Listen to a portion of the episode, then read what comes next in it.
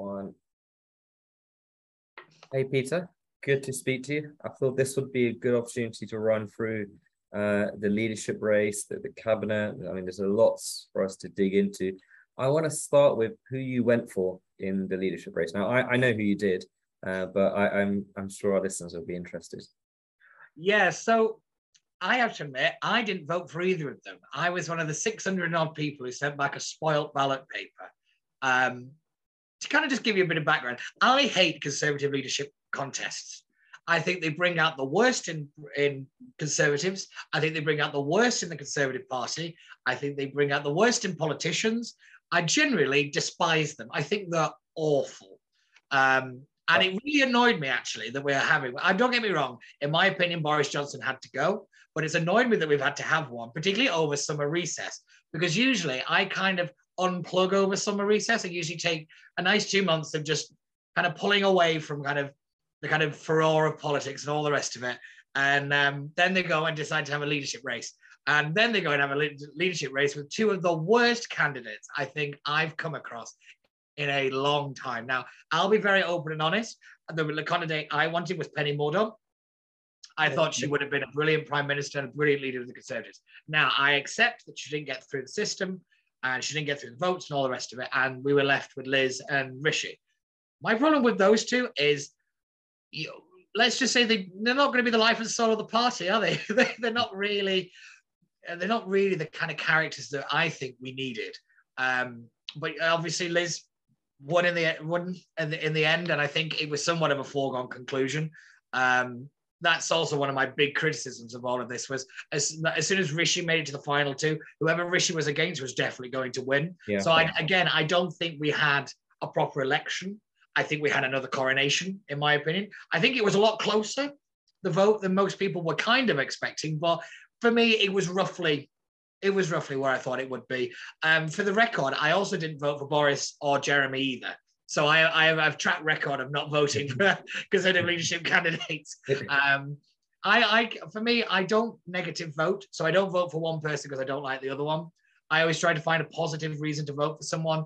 And neither of those two candidates, in my opinion, did enough to convince me that they were worth voting for. Now, I, people are entitled to disagree with me, and everybody's got who they support and all the rest of it. But we are where we are, and Liz became leader, and, and now she's prime minister. And I tell you what, she's got the most unenviable job in the country right now. I can't think of a worse job I would want right now than to be prime minister. The amount that she's got on her plate to deal with, I think, is absolutely incredible. I can't think, and I was talking to a couple of colleagues about this of, a, of another prime minister who's really come in at such a bad time. Maybe John Major after Thatcher, but I really, and or maybe Thatcher after Jim Callaghan, maybe one of those two. But I can't like just with the amount of that they've got to deal with, and I just and, and realistically, what is a very short amount of time to turn it around in because we're not that far away from a general election, though everybody has to cross themselves when you say general election in Westminster these days, mm-hmm. just in case Liz does something stupid and decides to call an early one. But uh, yeah, it's been um, been a bit of a crazy ride, really, uh, these last couple of months. Um, I, I do think the leadership election went on too long. Um, I think it became a bit of a navel, navel gazing exercise towards the end. Um, and yeah, I just like I said, I'm not a big fan of them, so, and I'm just annoyed that I had to deal with it over summer. But like like like we said, we are where we are, and um, we obviously I'm a conservative, and um, I stand behind my leader and all the rest of it. And I I hope she I hope she does a brilliant job, and I've, she's got my full throated support now. But um, it doesn't mean that I don't have my criticisms of her. I'm the same as you. I I really don't like leadership races at all. Like uh, I bit different to you. I wanted Boris to actually stay. I, I wanted. Oh yeah, really? That surprises me actually. No, I, I really was, uh, and it was one of the main reasons I. It's up there. It's funny when you said the negative only. It's up there. The main reason why I was not going to vote Rishi Sunak was the. I see him as the. I think Boris was already on the. You know, he was going to obviously sooner or later have to resign. Yeah. But I just felt really anger and bitter towards him being the one to really now this does surprise me you are full of surprises today Sunil. no it's just you know what it is i was a boris skeptic when theresa may resigned Yeah. And when it was the, the leadership race, but in the end, I did go for him. I went for I voted for Boris on two main reasons. I felt he's much more likely to win an election. I vote very uh, that one was very Yeah. pragmatic. I just thought he's more likely to win a bigger uh, election and just to get Brexit over and done with. Yeah. I just didn't feel hadn't had the capacity to do those two things. So Yeah. I went for Boris on that uh, understanding, and I just don't. I'll be honest. I'm not a fan of the um, the prime minister finishing not finishing their term. The reason Yeah. being, it's just I just like somebody said this to me. I think it's maybe a fair comment, which is Rishi was a bit like the people's populist, and Liz is a bit like the Tory populist in terms of That's that's not a that's not a bad description of those two actually. I think she, I actually, I, one of my criticisms of Liz during the um, leadership election was the, the way that she styled herself as the new Margaret Thatcher. Mm. I always I I always don't like I don't like the idea that um, old policies for new problems, um, that kind of thing. Like we don't need reheated Thatcherism. I think we needed something new. I, I would Um, agree with you, but I, I just think that's my problem with the leadership races, right? Because it's just Yeah. And when you don't finish your terms, I, I don't see how we're never not going to get a populist in this kind of environment. If you see what I mean, you know, if that's why I wanted Boris to either lose the next election or less majority or whatever we changed, I, I felt he deserved that opportunity. So I, I, I really didn't want him to go. I was very sad that he did, and um, I was one of the yeah. I feel like maybe I, was, I probably was the main one, the minority for Mm. wanting Boris to stay, but um, after So that, I, I think I think it's an interesting, but I never really thought of it in that way about him staying to give him the chance to finish what he started. I, I think I think that's a really fair comment actually, and I do agree with you. I do I don't like it when politicians walk out partway through. I know I know he was kind of a little bit pushed and. You know, he had, he had all the Partygate scandals, and then he had the Chris Pincher scandal, and all the rest of it. So, like, there were other mitigating factors. But I do, I do think you're right. I don't like it when they hop, skip, and jump out. I, d- I don't think that's right. Um, but yeah, I am. Are you all right? I we were always going to end up with a populist because it's a leadership election. So whoever is the most popular wins. yeah, yeah, yeah. And I think yeah. she played it Um, well, right? She went for the, and I think Boris did the same thing when he did it, which was like go for the. They almost were went for the. I think where maybe Rishi got it wrong. Uh, uh, interesting your take is I think he almost played for the general public, especially at the start. Like he was trying to win the. Whereas I felt Liz just was. I need my. You know, she went for the. She went to win a Tory race, whereas I think Rishi was almost playing a different game, which Yeah, I completely agree with you on that. And I think I made this exact same point on on one of my appearances on GB News. I think Rishi's problem was he went to run as a prime minister first. yeah, And he kind of forgot that, oh, wait, I've got to talk to dyed in the wall Tory members who like small state tax cuts and things like that. I, I think I think his campaign I will be probably studied as how not to win a Tory election Mm. one day. Um, at least Jeremy Hunt uh, when on his campaign, even though he lost, I think he ran a very, very good campaign. Um, I don't Rishi, in my opinion, didn't. I think he made far too many mistakes early on. I, I struggled with him. Whether one of his kind of narrative lines was um, that somehow everything wasn't his fault. That you know, when it came to the economy, it, it it's really difficult to say I'm going to reset the economy when you were the guy running the economy for the last three, couple of years. That I, I think that just wasn't just wasn't washing with pretty much anyone, and even some of the the Rishi supporters I know, even they were saying like he needs to stop saying that. Like Mhm. that uh, that line of also him saying that he was a tax cutting chancellor. He needed to stop saying that as well. yeah. I think he just undermined a lot of his kind of integrity, um, uh, particularly when it came to at least wavering voters, because there were a lot of people right up to the very end. I, I will admit, who I spoke with, who were saying, "I still don't know." Mm. You know, because I think because neither Liz nor Rishi were very popular with the membership early on. I think um, they were a lot of a lot of average members were like, "Oh, I don't really know between these two. So it, in a way, there was a bit of an election fight, but I think a lot of people were kind of just holding the nose and voting for the least worst option. And I, I think, and I think that's just a terrible way to run an election. But Yeah. um, one thing that I'm, one thing I do want to see is uh, is how when we if we ever do get to have a conversation about how we change how we vote for our leader, I think we need How three. would you like to do it? What would be your So- ideal way of doing it? So I think it's fine to let the MPs have a choice, but instead of it being a final two, it should be a final three. Because I think you then stop the kind of, oh, I don't like that one, so I'm going to vote for that one. And you stop them, at least to a degree, you stop it becoming a coronation. I mean, if you make it a three way fight, I think at least there are three different voices. It's not just the two of Mm. battling off. I get, I get why it's the two because it's supposed to be quicker. It's supposed to be, you know, and, and all the rest of it. I, I understand that logically, but our politics has changed so much. Our party has changed so much, and it just seems like the way that we do it is a little antiquated. It does need a bit of up- updating. Um, but the one thing I would like to see is, and I, I don't know whether people will agree with me on this, but I'd like to see the role of party chairman be a directly elected role by the membership, not a, Oh, not, a- not a position appointed by the prime minister. Because I think the membership needs a voice. And I, because I've spoke, spoke to loads of Conservative MPs about this, and they, and, Okay. and it, it does make me laugh about when they say, well, what's the point in being a member? Luckily, over the last couple of years, we've got we've got to choose choose the prime minister. So that's you know we do get we've had we've had that responsibility and that and that great opportunity. But other than that, what oh, you get to go to party conference. What really is the point? We don't really mm. have that much of a say in policy.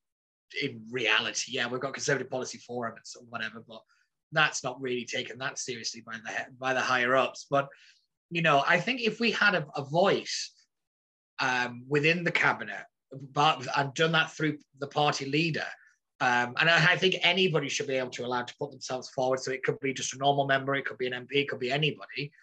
I think at least we'd have a voice there and somebody to say, well, wait a minute, the membership wants some people to focus on this bit. Or like want the party to focus on this bit of policy or po- po- I think that's a how to great approach idea. things this way. And, and I just think it would be a good way of keeping the membership involved because Yeah. the greatest asset to the Conservative Party, despite what many people say, is actually its membership Mm. when it comes to election time. The reason the Conservatives have one of the best ground, what's known as the ground game, is is because it has a very dedicated member. So we don't we're not the biggest political party in the country, but our members actually do go out. We do knock on doors. We do canvass. We do all of that. And I think the more the the divide between the the what I call the institutions of the of the party, so like the, the MPs, CCHQ, and, and people like that, and the membership, that as more that starts to grow, and it is growing, I think the the institutions of the party are going to find themselves a little unstuck when it comes to election time, and there's no one willing to canvass for them. There's no one willing to actually do that work because they'll be like, well, what's the point? We do this for you, then you go, then you turn around and you do something completely different that we don't agree with. Mm. I, I think the Conservative Party, if they're not careful, are, are heading towards a little bit of an internal civil war Mm. about the divide between what the party wants, what and what more what the uh, membership want, and I, I think that tension is is growing, and I think the last leadership election I think has really shown it, particularly when Rishi Sunak flew through the kind of MPs vote, but has struggled with the membership vote. Uh, in, certain very early on. Um, and I, I, yeah, I, I think there's some people in CCHQ need to wake up to this fact before it before it's too late. If I'm being honest, but uh, I, sometimes I'm being called out. I'm a little bit too um, pessimistic, but unfortunately, I have this horrible um, affliction where I end up being right a lot of the time. and on this one, I really don't want to be right. I, I think the um, I would definitely agree with voting in the M- like any MP throws a hat in to be party chairman. I think that's a really good idea, and they Yeah. can decide and be representative. And maybe it happens fairly often. Probably that race, maybe every two years. Well. I was thinking you could have it as a, you can have it as a maximum two terms, and you get and you're in power for three years, two, yeah, two, yeah, three year terms, something like that. And then because then also you you don't end up with somebody who's holding the position for years, Yeah. who would then who isn't reflective of the current membership. So the position can change as the membership changes. So eh, you know, if we suddenly become a little bit more of a Cameronite membership or whatever, you know, we- we, I think, well, we will then have somebody who represents the membership in that majority. Um, but yeah, I, I, it's just, I think one thing that annoyed me about the uh, the, the last two leadership elections is because we've been in power, we've been voting for a prime minister, and they've been dominated by two big issues obviously, Brexit and the cost of living crisis. We've not really talked about the fact that we've elected the leader of the Conservative Party. Mm. That's kind of been on the back burner for a bit too long. And I think they, some of the issues are starting to creep in now. Um, and unless, like I said, unless we start to really get to grips with them and really start to tackle them um, and at least have a conversation about them, uh, I think I think we're in for a little bit of a, a hurtful time. But um, like I said, we'll just have to wait and see. Definitely. Well, let's go on to cabinet. Um, obviously, Liz has appointed her her cabinet, her, her team in place. Um, there's a couple of people who obviously ran leadership races themselves. Um, interested to get your take on it. I, I, was talking to someone about the cabinet in general um, the other day, and I always find it very strange. Um, maybe it's my finance head creeping in, but how you have people who jump from different roles. So you have someone, I don't know, it's a justice secretary, then goes to trade or something. I, I never really understood that. I always presumed and thought, especially growing up, I always presumed you, if you're the health secretary, for example, you've got a bit of a health background. If you're in business and energy, so so I, I never. That's always been my bit of issue with the the cabinet in whether it's Tory, Labour, whatever. I, I never really understood the uh, why you'd bring someone who doesn't have necessary expertise or history or some sort of relevant experience. It just seems a bit strange to me. Do, you, oh, I, I completely agree with you. I mean, I've always found it strange that, you know, when people jump from department to department, like how, how on earth can you go from being the defense secretary to being the justice secretary or something like it doesn't mm. make any sense to me. That I will agree with. But the, as, as you kind of like, because I'm in and around Westminster and the political system a lot, you start to learn that most cabinet appointments are about balancing power. And it's about balancing your rivals, if you're prime, well, your prime minister, about your rivals, but also promoting talent and also, most importantly, nurturing the next generation through. So I tend not to really look at who's in cabinet, but I look at more ministerial appointments. I look at who are the next people coming through. So the one thing I will always give um, Iain Duncan Smith when he was leader was he was the one that really brought Cameron through and Osborne through because he really took a great role in his when he put together his entire government about making sure there was the talent was fed through. And we've not really been very good at that over the last few years, with a few exceptions. I think Kemi Badenoch is a great example of developing talent and skills and all the rest of it. But yeah, I have to admit, when you when you're putting together your main cabinet, you've got to balance your rivals. You've then got to have, uh, you know, the big figures, the big names, some heavy hitters. But could, you've also got to have those people that carry weight within the party as well. So certain figures will be able to carry MPs with them into difficult votes, and will be able to kind of temper certain rivalries and all the rest of it. It's it's not an easy thing putting a cabinet together. It's really not, and um, I, I, think Liz has put together, I think, a very interesting cabinet. Um, there are some interesting names in there that I didn't expect to see. Uh, and also, particular, what ones particularly did I, I off the top of my head, um, Kwasi, I have to admit, I get it. They have a long personal relationship and all the rest of it, but um, I've never been a Kwasi Kwarteng fan. I'm gonna, I'm throwing out that I think, I think he was a bit of a disappointment in the last, um, in the last government under Boris.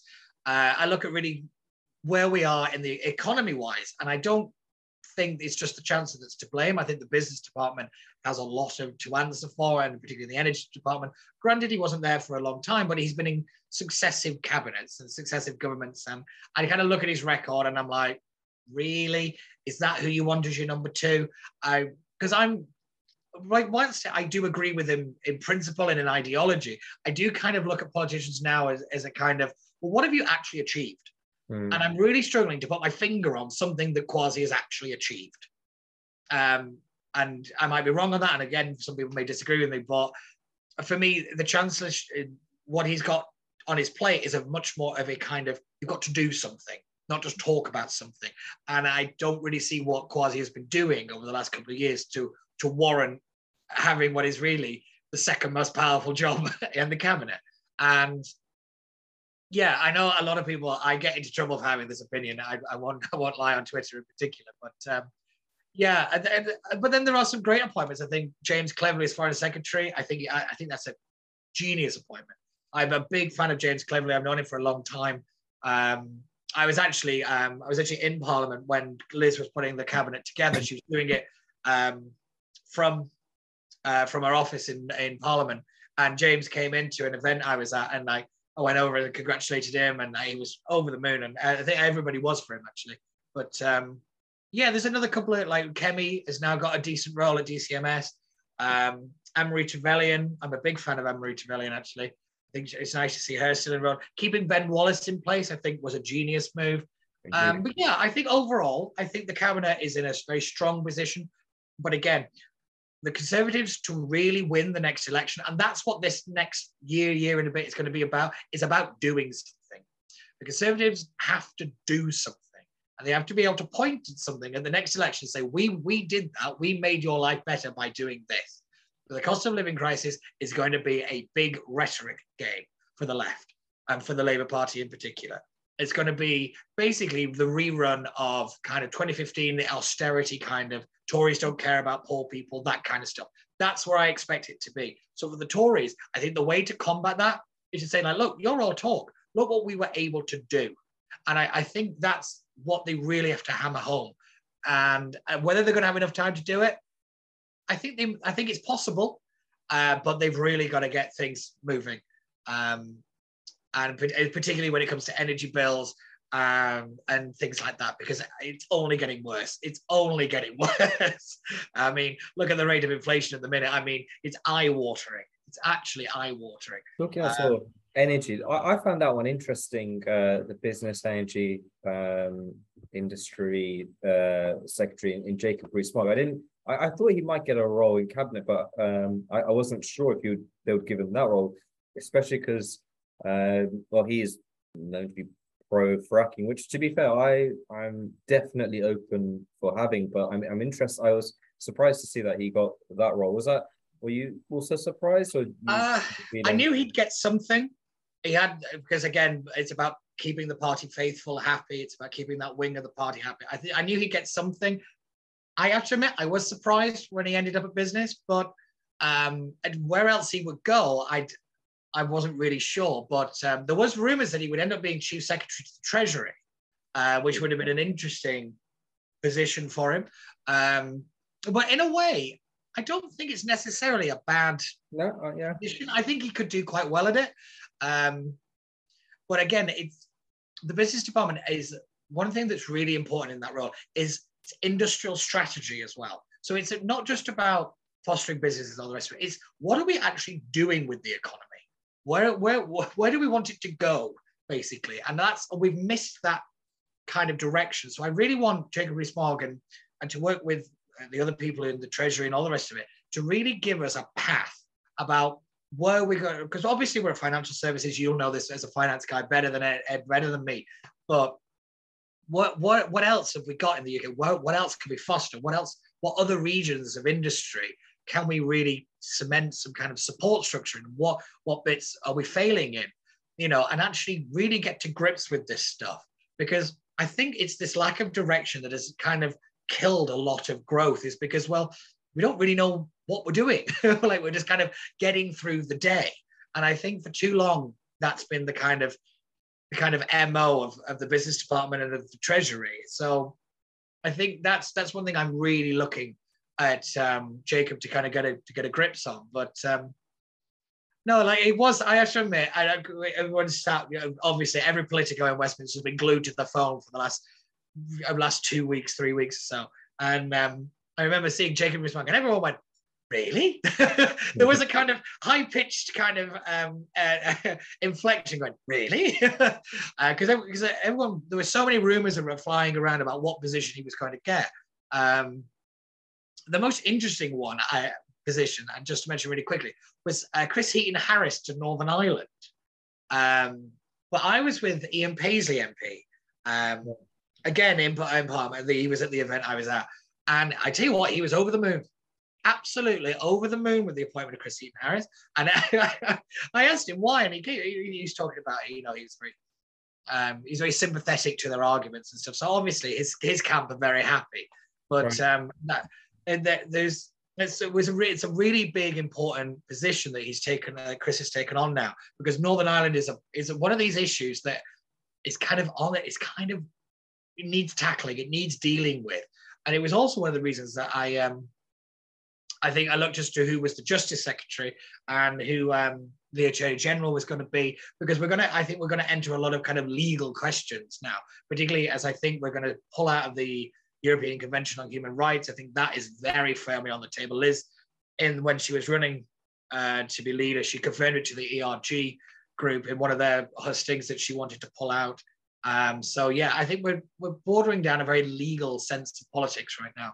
So uh, there's certain positions that in cabinet and within the whole of the government um, I, are, are, very important, a little bit more so than say who's Home Secretary and people like that. Although Home Sec, I think Suella Braverman, just to give her a bit of a shout out, big fan of Suella. I think I've been a fan of hers for a long time, actually, like a, quite a long time, because she she's been one of those people that's just been around, yeah. like you know what I mean. Like she's just always been part of stuff. I think she's a solid media performer, and um, yeah, I think I think that was a smart move to make a home sec as well. But uh, yeah, like I said, it, the cabinet has got to do something. The government has got to do something. So I am looking forward to the new budget. I think, uh, depending on when this goes out, the kind of mini budget that we're going to have, um, that and really the support the government is going to give not just to individual people, but also what it's going to do industry-wise as well. Something that has been criminally under talked about.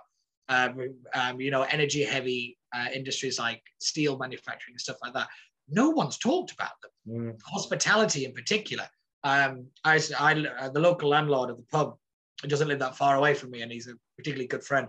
And he was saying like they get hammered not on wage bills or anything like that. It's on having the lights turned on all day, every day. Mm. It's the gas to run the kitchens. You know, he's saying like the, the, these kind of small things that people don't really think about are just not being discussed um, within government or at least within the kind of national conversation. But that needs to change. But there's a lot that needs to change. I, the Jacob Rees-Mogg, the you know obviously it will be energy industry and business stuff. I I am I'm actually looking forward to it because just looking at his experience, I know he co-founded or ran a um, a hedge fund. So you'd think yeah. you know he would have a good idea on you know things that I this country is doing well or not so well in. So I'm and I, he comes across to me as quite a pragmatic person, doesn't really care about too much public opinion. Um, so oh, I, if I'm Jacob Rees-Mogg cared about public opinion, Jacob Rees-Mogg wouldn't be Jacob Rees-Mogg. I think his, his great skill is the fact he doesn't really care about public opinion very much. Um, yeah, you are right. His experience does lend into business. I think it's Somerset Finance or something like that. Was yeah.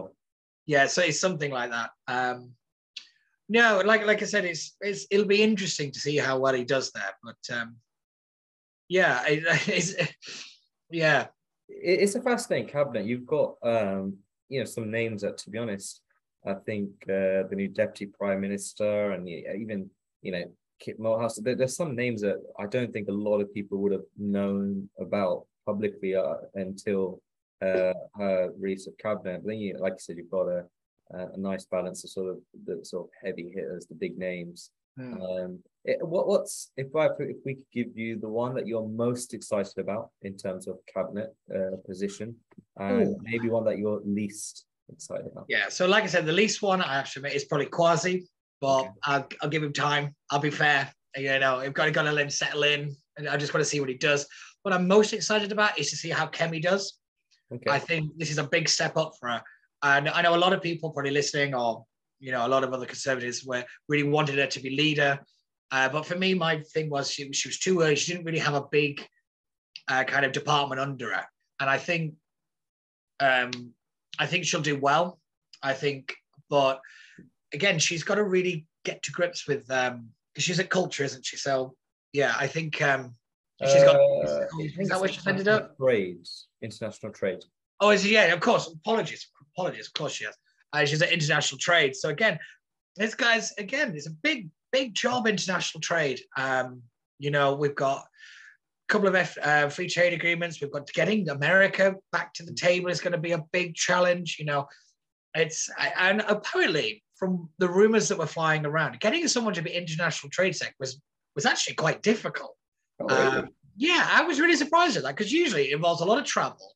You usually get some decent Oh, headlines out of it. That would be my favorite. If I could pick, you know, if if you could do that role without being an MP, that would be like almost like the dream job. It's just Yeah, I, I, yeah, I was really surprised. I was talking to a couple of journalists, and they said um, the ones they were having trouble with was leader of the House and um, international trade sector. Nobody wanted them because I know that they approached Iain Duncan Smith to be leader of the House, but he turned them squarely down.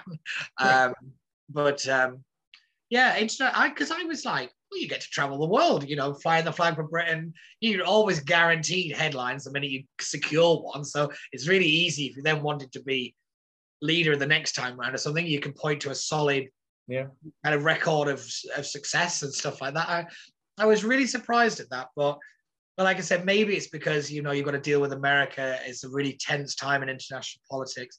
Yeah. You know, it, it might not be as easy as as um, as it was in the past, but um, yeah, that's um, I, I get it. I was really surprised, but I get it's I, politics is, in Westminster at the minute is kind of still stuck in this um, I, I don't, milieu, for want of a better word. This kind of don't really know where we are. Everybody's kind of just waiting for something to happen, and it's been stuck like that. I think really since about January, most of the year, I think. But uh, yeah, it's going to be uh, an interesting run up to the end of the year. I think Parliament, I from what I rem- what's happened today, they're cutting down on recesses, so to get things through because we've had to stop because of the Queen's death and all the rest of it, and they're cutting down the conference recess as well. Um, and I think they want to cut down Christmas recess for a few bits, so like to go further into the year. But um, yeah, politics is going to be back pretty soon, and I think a lot of people will want to get a lot of things moving. It's going to really want to power through, um, and it needs to as well. It really, really does. There's a lot of things that are hanging in the air um, that a lot of people are relying on happening, and uh, like this is the big challenge for Liz. What, what what's some of your, if we say uh, from now to end of year predictions? Some of the things that you see uh, potentially happening. Uh, I know at the moment, uh, as we're recording this, we're really consumed with the, the Queen uh, passing away and uh, King Charles is you know, um, become the king now. But after this sort of period, what, what do you see Liz doing and maybe not, or maybe not doing? I think it's got to be tackling the cost of living crisis. I think we've got to see, like I said, I think we're, we're getting a mini budget. So I'm, wherever all eyes are on that, it's got to be talking about um, bill, energy bill relief. I think it's got to be a big, big factor. Um, support for uh, um, energy heavy industries is going to be a big one. I expect to see a lot of red tape slashing. There's already been some rumors around um, cutting the um, the red tape over bankers' bonuses as well. That's that's going to be a very interesting fight. That that happened uh, just today at the time of recording. Um, Yeah. So yeah, that that's going to be somewhat of a um, jumping back to a bit of a throwback to bankers' bonuses and you know greedy bankers and all the rest of it. Um, a lot of EU red tape slashing, I think, is going to be on the agenda. Um, Northern Ireland has got to be dealt with. That I think that's going to dominate quite a, quite a lot of the political uh, conversation. Um, but yeah, what I don't see happening, I don't see a lot of movement on support for Ukraine. I think that's going to continue. I think um, kind of reinvigorating the country's interest in Russia Ukraine. I think is something Liz might really push. Obviously, as former foreign secretary, she was very very involved. Um, and um, yeah, she and she pushed it quite heavy during the leadership election. So I think that's going to be interesting to see where she goes with that. Um, anything else? No, I, like I said, I think most things will be dominated by cost of living. Uh, it will be the single biggest issue at the next general election. So this is the thing she's got to get right now. Um, I don't really expect to see much in the way of kind of all the other little things that she promised to look into. I don't really see much movement in saying any of the the gender critical stuff, you know, all the woke the woke stuff, for want of a better phrase. I think that that might be put on the back burner a little bit. I expect some moves to man slashing the size of government. I know she's looked at um, reducing um, the things to do with uh, junk food. She's already started to scrap some of those rules. And some of the stuff to do with the cabinet office and uh, with sorry with the civil service and the what they what they've been getting up to. And uh, I think she wants to get to grips with that because I think that's going to help uh, with the party faithful and help her kind of secure some support uh, going into Christmas. Because um, let's just say the poll numbers haven't been great for the Conservatives, um, but they seem to be leveling off now. They seem to, the Conservatives seem to be holding, from what I've seen over the last few days, about five to six points behind. This kind of massive gap has just completely disappeared, which any which anybody who's been around politics for a while knows. Of course, that was going to be. We didn't really have a prime minister. We weren't really yeah. doing anything for two months. So of course, the Labour Party were able to uh, run ahead with it. That, that, was just common sense, really. Anybody who was getting excited uh, in the Labour on the left or on the Labour Party about these poll numbers doesn't really know anything about what they were talking about. But um, yeah, like I said, the government has really just got to do something. Like we've had a lot of talk for a long time now, and people are going to start demanding action.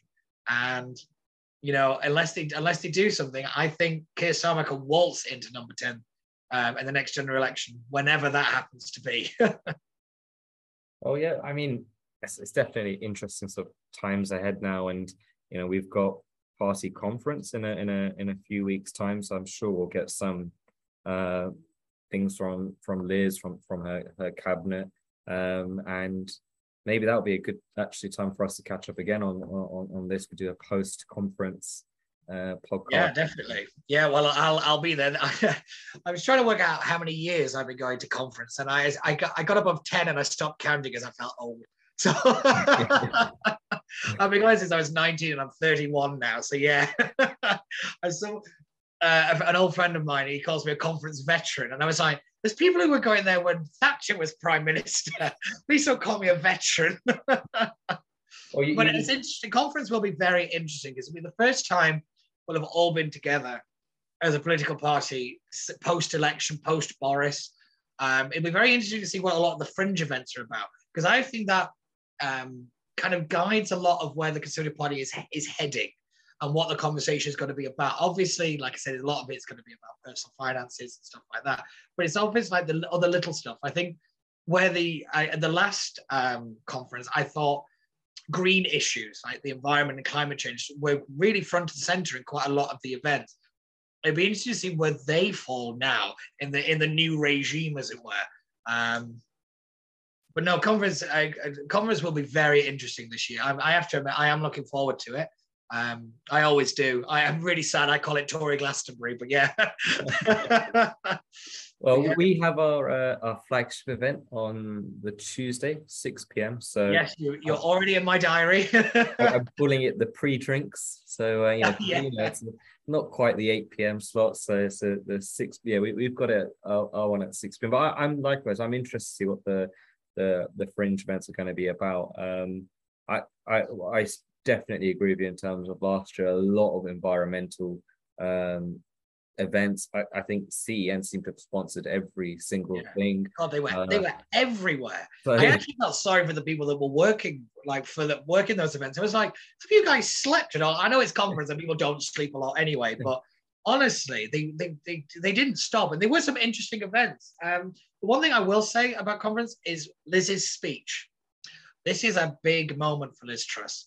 Um, I think because obviously with the death of the Queen, she's kind of lost that little bit of kind of honeymoon period a little bit, you know, mm. like a bit where she's really got to like speak to the country, not just about the Queen, not just, you know, she, this is the bit where she gets to be political yeah. and the vision that she's going to set out. I think I'm looking for a direction. I'm looking for a plan.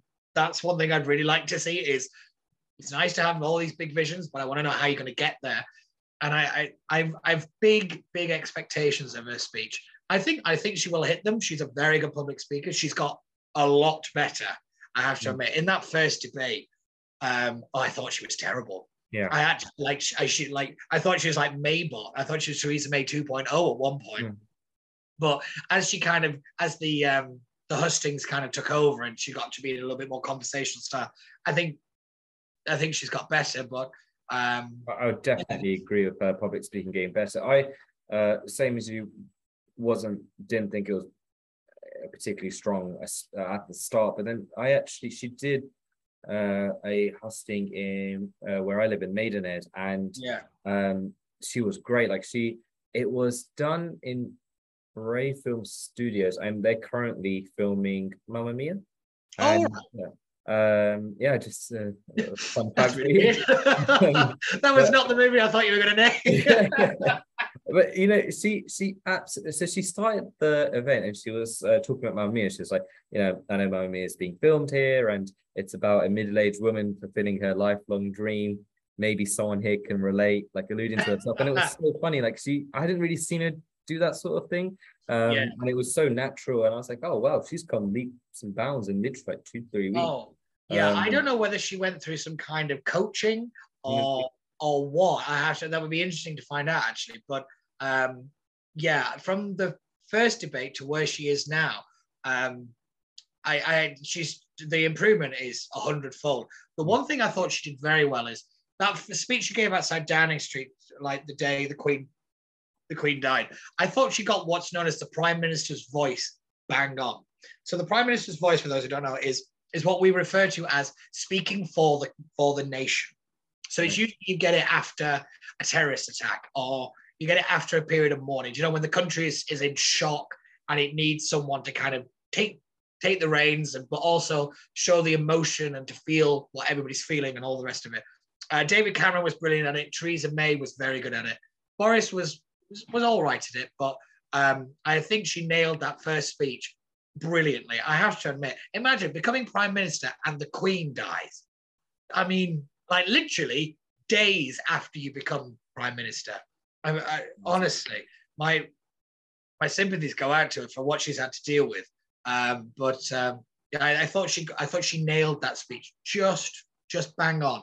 I was really impressed with it. I was sat with a couple of colleagues, and one of them is um, he gives public speaking lessons and stuff, and he he was singing praises for it. I have to admit, but um, yeah, I can't like I said, her speech is really important, and it's the first time she really gets to talk as a political prime minister to the country and to the party. But um, yeah, we'll uh, well we'll wait and see really. But my expectations are very high. Well, hopefully she can live up to it. Um, you know, it's been great having you back on, Peter. I'm sure we'll speak soon. Hopefully, we'll do a post-conference podcast, maybe one before. Um, but yeah, I'm sure I'll see you at our at our event, and I'm sure Yeah, definitely.